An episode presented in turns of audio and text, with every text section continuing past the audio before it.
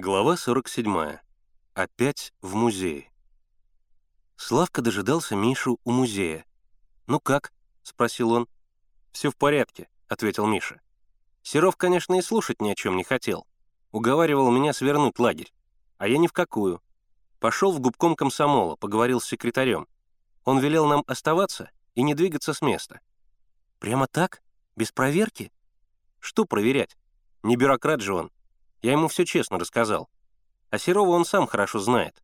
Знает, что это за тип. В общем, мы остаемся. Что у тебя? Видел графиню?» Слава оглянулся по сторонам. Таинственно округлил глаза. «Я пошел в музей, прямо в отдел быта помещика, про который ты рассказывал. А лодочник?» «Лодочник ушел. Я как раз этим моментом и воспользовался. Хорошо. Стою я в комнате, смотрю, графиня идет. Я сделал вид, что разглядываю старинные костюмы. Народу в музее никого. Она медленно прошла мимо меня. И хотя я стоял к ней боком, почти спиной, я заметил, что она подозрительно посмотрела на меня. Я продолжаю стоять. Она прошла вперед, потом снова появилась в этом коридоре. Я перешел к другому шкафу. Она опять посмотрела, очень нетерпеливо и подозрительно, и прошла. Я ей мешал. Тогда я спрятался за портьеру. Немножко там было страшновато и ужасно пыльно. Пыльно я понимаю, а почему страшновато? А вдруг бы старуха проверила, нет ли кого за портьерой? Ну и что, съела бы? Ну, конечно бы не съела, но неудобно. А кроме того, я боялся чихнуть. Пыль страшная, а когда боишься чихнуть, то обязательно чихнешь. Так вот, стою я за портьерой и в щелочку все вижу. Старуха опять возвращается — смотрит, нет ли кого, и остается. Сначала она сделала вид, что рассматривает шкафы, а потом подошла к канату, ну, знаешь, который отгораживает обстановку. Знаю, знаю. Она подняла канат и подошла к бронзовой птице. Что она там делала, я не видел. Она стояла ко мне спиной и загораживала птицу. И пробыла возле нее, ну, буквально минуту. Мне, естественно, показалось, что она пробыла очень долго, но на самом деле не больше минуты. Потом вышла обратно повесила канат на место и ушла. «Теперь ясно», — решительно сказал Миша.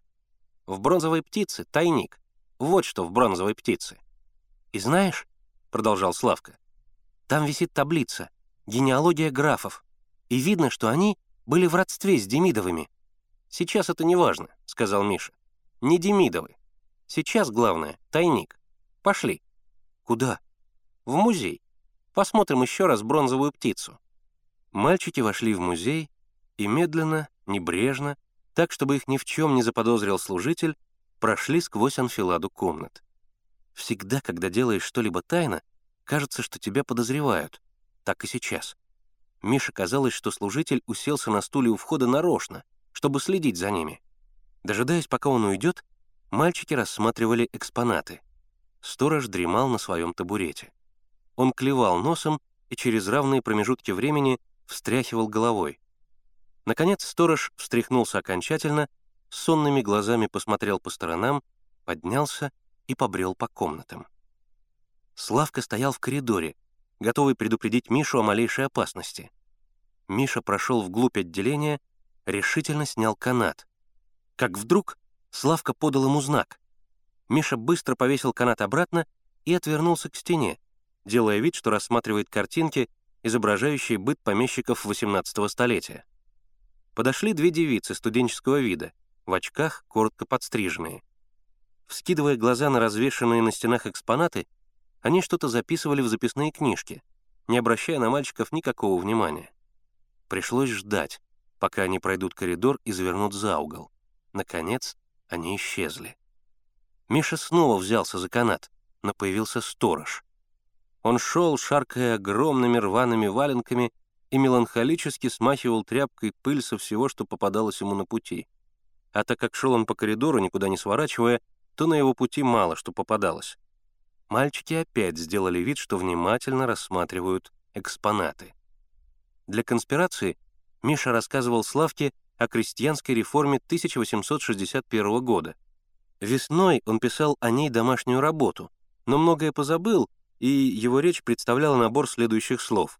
Надел, выкуп, Столыпин, дореформенная Россия, послереформенная Россия, компенсация, отруба, община, эксплуатация.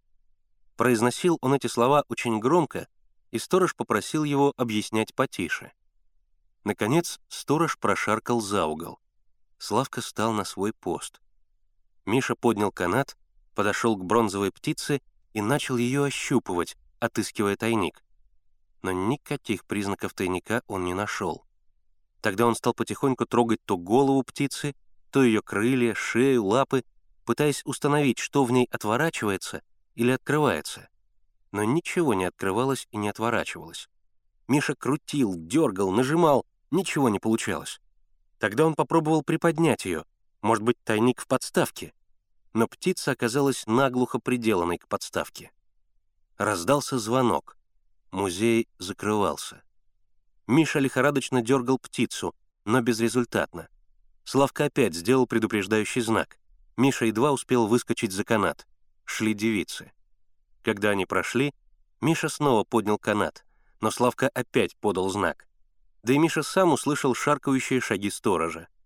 «Закрывается», — сказал сторож и встал, ожидая, пока мальчики выйдут. Им ничего не оставалось, как направиться к выходу. Охая и вздыхая, сторож закрыл за ними дверь.